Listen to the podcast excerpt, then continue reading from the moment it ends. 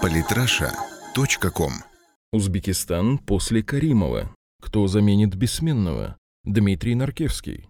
Противоречивые сведения поступают о состоянии президента Узбекистана. Официальные источники и родная дочь сообщают о госпитализации Ислама Каримова после кровоизлияния в мозг, в то время как агентство Фергана пишет о смерти узбекского лидера 29 августа в 13.30 по московскому времени. По некоторым данным, инсульт произошел во время или сразу после торжественного ужина в честь Олимпийской сборной Узбекистана, вернувшейся из Рио с весьма достойным результатом. Так или иначе, но отсутствие Каримова застало всех врасплох. Да, о проблемах со здоровьем 78-летнего бессменного главы Узбекистана было известно давно, но никогда это не подтверждалось официальными источниками и не вызывало такой паузы в управлении страной. Ислам Каримов является единственным президентом этой бывшей Советской Республики за все 26 лет после того, как в 1989 году он возглавил ЦК Коммунистической партии Узбекистана, а затем провел трансформацию УЗССР в независимый Узбекистан. Сразу после появления сообщения о проблемах со здоровьем президента Узбекистана, обсуждение кандидатур возможных преемников узбекского лидера начало расти как снежный ком. Так кого же видят во главе республики и чем грозит ей первая смена власти в случае, если Ислам Каримов действительно умер или не сможет вернуться к деятельности?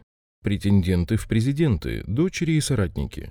Традиционно в качестве первых кандидатов на пост, занимаемый авторитарным лидером, называют ближайших родственников. Вот и сейчас имена дочерей Каримова вновь вышли на первые полосы СМИ. Старшая дочь Гульнара Каримова довольно сильно подпортила себе репутацию громкими коррупционными и семейными скандалами. Дело зашло настолько далеко, что в 2014 году дочь президента даже была помещена под домашний арест. С тех пор ее имя редко упоминалось в прессе. Неофициальной причиной столь жестких мер со стороны отца стало уже нескрываемое недовольство узбекской элиты все возраставшими аппетитами Гульнары, старавшейся прибрать к рукам целые отрасли узбекской экономики. Наиболее преуспела дочь президента в сфере телекоммуникации. Традиционной для нее практикой было сначала вынуждение владельцев отраслевых компаний передать ей или подконтрольным ей структурам долю в бизнесе в обмен на обещание помочь в решении вопросов с государственными органами, а затем заставить их выкупить эти же акции по более высокой цене. Подобный подход предприимчивая дочь узбекского президента опробовала не только на местных компаниях, но и на признанных тяжеловесах МТС, Вимпелкоме и Телеасанера. Этот бизнес, приносивший Гульнаре Каримовой сотни миллионов долларов, в конце концов вызвал реакцию правоохранительных служб западных государств, в том числе США и Франции.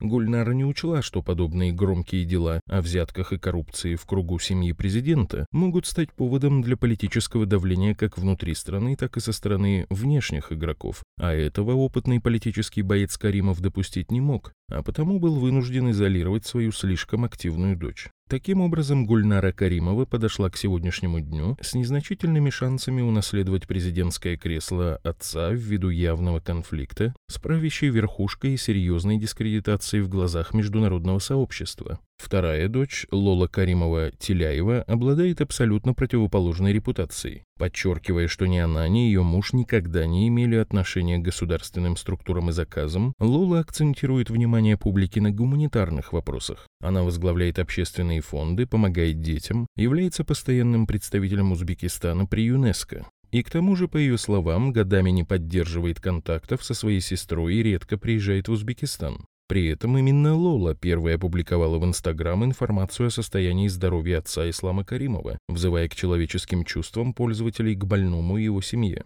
Создаваемый СМИ образ просвещенной представительницы Востока, не запятнанной в коррупционных делах и дистанцирующейся от жестких принципов руководства отца, куда более привлекателен для западной аудитории. Некоторые сомнения у западной публики мог бы вызвать факт приобретения дома в Швейцарии почти за 50 миллионов долларов, но в принципе западные СМИ удовлетворились заявлением Лолы о том, что большую часть суммы они с мужем взяли в кредит в одном из западных банков, это ведь так по-европейски. Не так давно Лола Каримова-Теляева утверждала, что далека от политики и не пытается продвинуться на этой ниве. Однако, по данным некоторых источников, Ислам Каримов именно ее около года назад рассматривал в качестве своего преемника, о чем якобы и сообщил своему ближайшему окружению. Не исключено, что попытки второй дочери Каримова занять равноудаленную позицию относительно влиятельных узбекских кланов может способствовать росту перспектив ее кандидатуры. Одним из главных кандидатов из числа приближенных Каримову людей эксперты однозначно называют нынешнего премьера Узбекистана Шавката Мирзияева.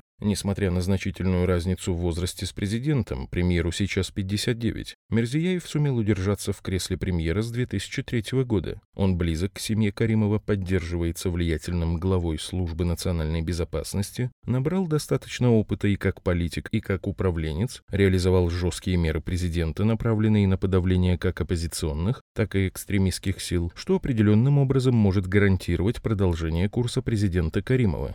В нынешних условиях определенного улучшения российско-узбекских отношений Мирзияева можно рассматривать как претендента, чей приход на пост главы государства, вероятно, мог бы способствовать сохранению и дальнейшему развитию связей с Россией.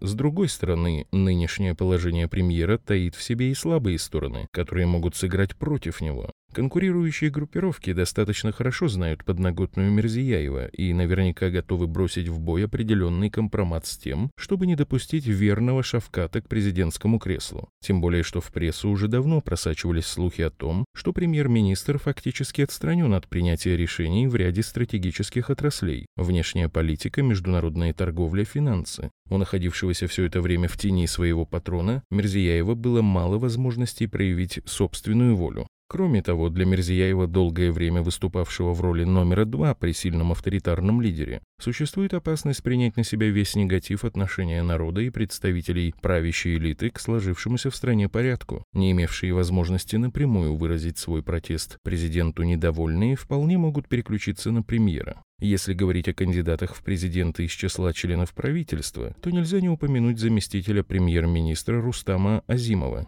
этот человек долгое время олицетворял связь Узбекистана с внешним миром в экономической сфере. Широкие контакты с ведущими международными финансовыми институтами позволяли Азимову поддерживать свой авторитет в глазах Каримова, которому, безусловно, льстило внимание со стороны влиятельных международных организаций. При этом собственные интересы Азимов, как пишут СМИ, тоже не забывал. Сотрудничество с представителями Азиатского банка развития АБР постепенно трансформировалось от простого выделения грантов до вхождения в уставной капитал подконтрольного Азимову банка и, наконец, в трудоустройство собственной дочери и зятя в центральном аппарате АБР в Маниле, Филиппины. В 2013-м Азимов уже демонстрировал свои возможности в противостоянии с целыми ведомствами Узбекистана, Проверка его карманного банка ИПАК Юли выявила серьезные проблемы в этом финансовом учреждении. Вслед за этим последовали обвинения со стороны Гульнары Каримовой, однако как собственными силами, так и благодаря помощи председателя Верховного суда и главы СНБ конфликт удалось погасить. С тех пор на авторитет Азимова в столь явной и грубой форме никто не покушался. И, конечно, рассматривая кандидатуры потенциальных преемников, необходимо остановиться на главе службы национальной безопасности Рустаме Инаятове. В то же время эксперты считают, что старый соратник Каримова вряд ли вступит в борьбу за кресло президента страны. Им представляется, что в свои 72 и при наличии сахарного диабета Инаятов не станет рисковать положением и авторитетом. Как знать, ведь возраст и слабое здоровье не помешали ему возглавлять СНБ страны с 1995 года. На данный момент внутри страны Инаятов обеспечил себе серьезную поддержку союзников или, по крайней мере, молчание противников. Однако, что касается внешних игроков, то здесь ситуация значительно сложнее. Дело в том, что еще после событий в Андижане Инаятов как и ряд других высокопоставленных чиновников Узбекистана, был включен в черный список ЕС, а потому Инаятов, скорее всего, останется вне непосредственного участия в выборах президента. Характерно, что обсуждение кандидатуры вероятного преемника с формальной точки зрения не имеет никакого смысла, так как, согласно Конституции Узбекистана, в случае смерти или недееспособности действующего президента страны, его полномочия переходят председателю Сената Олии Мажлиса Нигматуле Юлдашеву. Юлдашев наравне с Мерзияевым ранее тоже не был замечен в президентских амбициях, Узбекское законодательство предусматривает сначала передачу власти спикеру, а затем проведение общенациональных выборов нового главы государства. За этот хоть и небольшой срок Юлдашев вполне может почувствовать вкус власти и попытаться договориться с основными игроками о своей дальнейшей судьбе.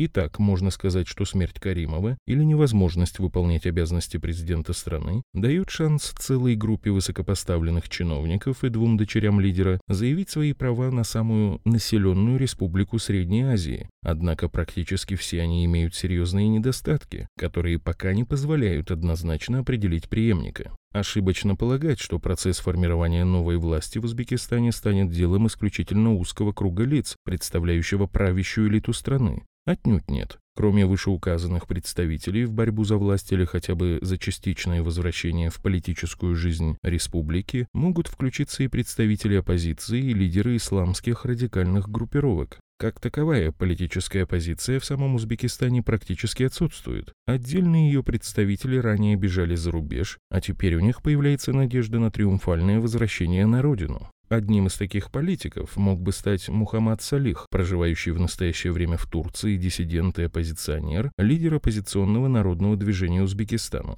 При этом активизация Салиха может быть поддержана Турцией, которая уже давно вынашивает пантюркистские идеи. Это со своей стороны однозначно не понравится ведущим мировым державам в лице США, России и Китая.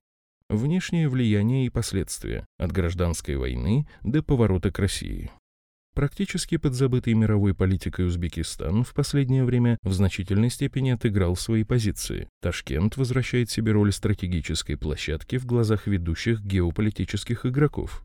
В стране и регионе растет влияние Китая, чей экономический потенциал заставляет Россию и США уважать его позицию. По объему товарооборота со Средней Азией Китай уже превзошел основного соперника в регионе – Россию. Активное инвестирование китайцами заставляет местное руководство прислушиваться к мнению Пекина. Со своей стороны США также активизировались в Средней Азии и смогли ради политической выгоды закрыть глаза на многие проблемы во взаимоотношениях с Ташкентом. В этой связи развитие отношений с Вашингтоном будет зависеть от хода ближайших событий в Узбекистане. Пока четко можно выделить два варианта реакции Госдепа.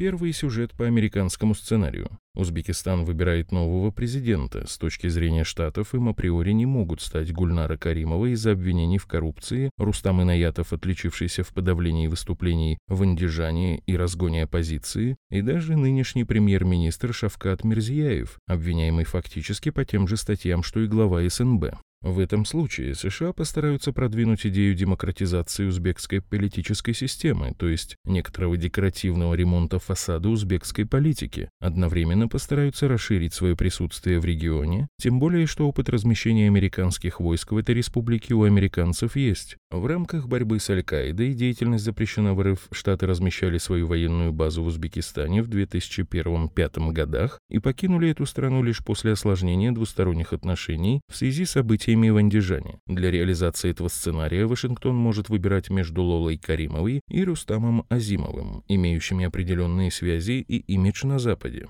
Второй сюжет по американскому сценарию. Местные элиты не смогли договориться, и противостояние грозит перерасти в вооруженный конфликт. В этом случае США тоже получат определенный бонус в виде создания затяжного конфликта, имеющего все шансы превзойти масштабы гражданской войны в Таджикистане. Характерной особенностью подобного развития ситуации станет потенциальная угроза выхода конфликта за рамки внутриузбекского. На данный момент Узбекистан имеет ряд неурегулированных вопросов с Таджикистаном и Киргизией. Это территориальные споры и конфликт интересов вокруг водных ресурсов Ферганской долины. Кроме того, Северный Афганистан остается прибежищем для последователей радикальных религиозных и националистических движений. Наиболее известное исламское движение Узбекистана, выступавшее союзником Аль-Каиды и осуществившее несколько попыток прорыва в Ферганскую долину. В этом смысле дестабилизация обстановки в Узбекистане и в целом в регионе оказывается на руку США и против интересов России и Пекина. Для Москвы война в Узбекистане – это беженцы, распространение экстремизма в Центральной Азии, возможная дестабилизация ситуации в соседних странах, разрыв экономических связей с регионом. Для Китая подобный исход также невыгоден. Мало того, что о развитии торговых отношений со странами региона придется забыть, под угрозой оказывается китайский мегапроект нового шелкового пути. Оснований подозревать, что США могут попытаться использовать ситуацию со смертью Каримова достаточно, ведь именно в последний год активизировались политические контакты Белого дома и Средней Азии. Тут и вояж Керри по среднеазиатским республикам осенью 2015 года и недавнее летнее заседание в рамках С5 плюс 1 в США. Для России важным является как минимум сохранение нынешнего курса Узбекистана новым главой республики, но в то же время появляется шанс на более тесное сотрудничество. После периода достаточно прохладных отношений между Узбекистаном и Россией последние годы наблюдалось определенное сближение позиций. И хотя Узбекистан далеко не всегда поддерживал российские инициативы, активизация сотрудничества двух стран была налицо. В политическом плане стоит отметить положительную динамику взаимоотношений в рамках ШОС. В экономике о росте заинтересованности друг в друге говорят контракты «Газпрома» на приобретение узбекского газа. Конечно, о вступлении Узбекистана в ОДКБ говорить пока преждевременно, поскольку отсутствие членства страны в организации вызвано скорее наличием проблем в отношениях с соседями по Ферганской долине, а не желанием противопоставить себя Москве. Тем не менее, при наличии желания нового руководителя Узбекистана, которому понадобится удержать стабильность страны при внешнем влиянии и ожидаемом оживлении террористического подполья, еще больший поворот к России более чем возможен. Многие эксперты верят в то, что узбекские элиты смогут мирно договориться о кандидатуре нового президента. Однако не стоит сбрасывать со счетов тот факт, что смена власти, особенно после ухода жесткого авторитарного политика, может сопровождаться возникновением неконтролируемых, а часто и провоцируемых определенными силами конфликтов. В случае действительной смерти Ислама Каримова или его недееспособности, перед Россией встает угроза дестабилизации Узбекистана, следом и Средней Азии. Москва должна быть готова использовать политические, экономические и гуманитарные рычаги для того, чтобы удержать Узбекистан и весь регион от скатывания вооруженное противостояние. Очередная цветная революция или попытка использовать экстремистов в решении личных политических интересов может привести к катастрофе и надолго создать очаг напряженности у южной границы России. Подписывайтесь на наш канал в Телеграм. Самые интересные статьи о политике и не только – Читайте и слушайте каждый день на сайте polytrasha.com.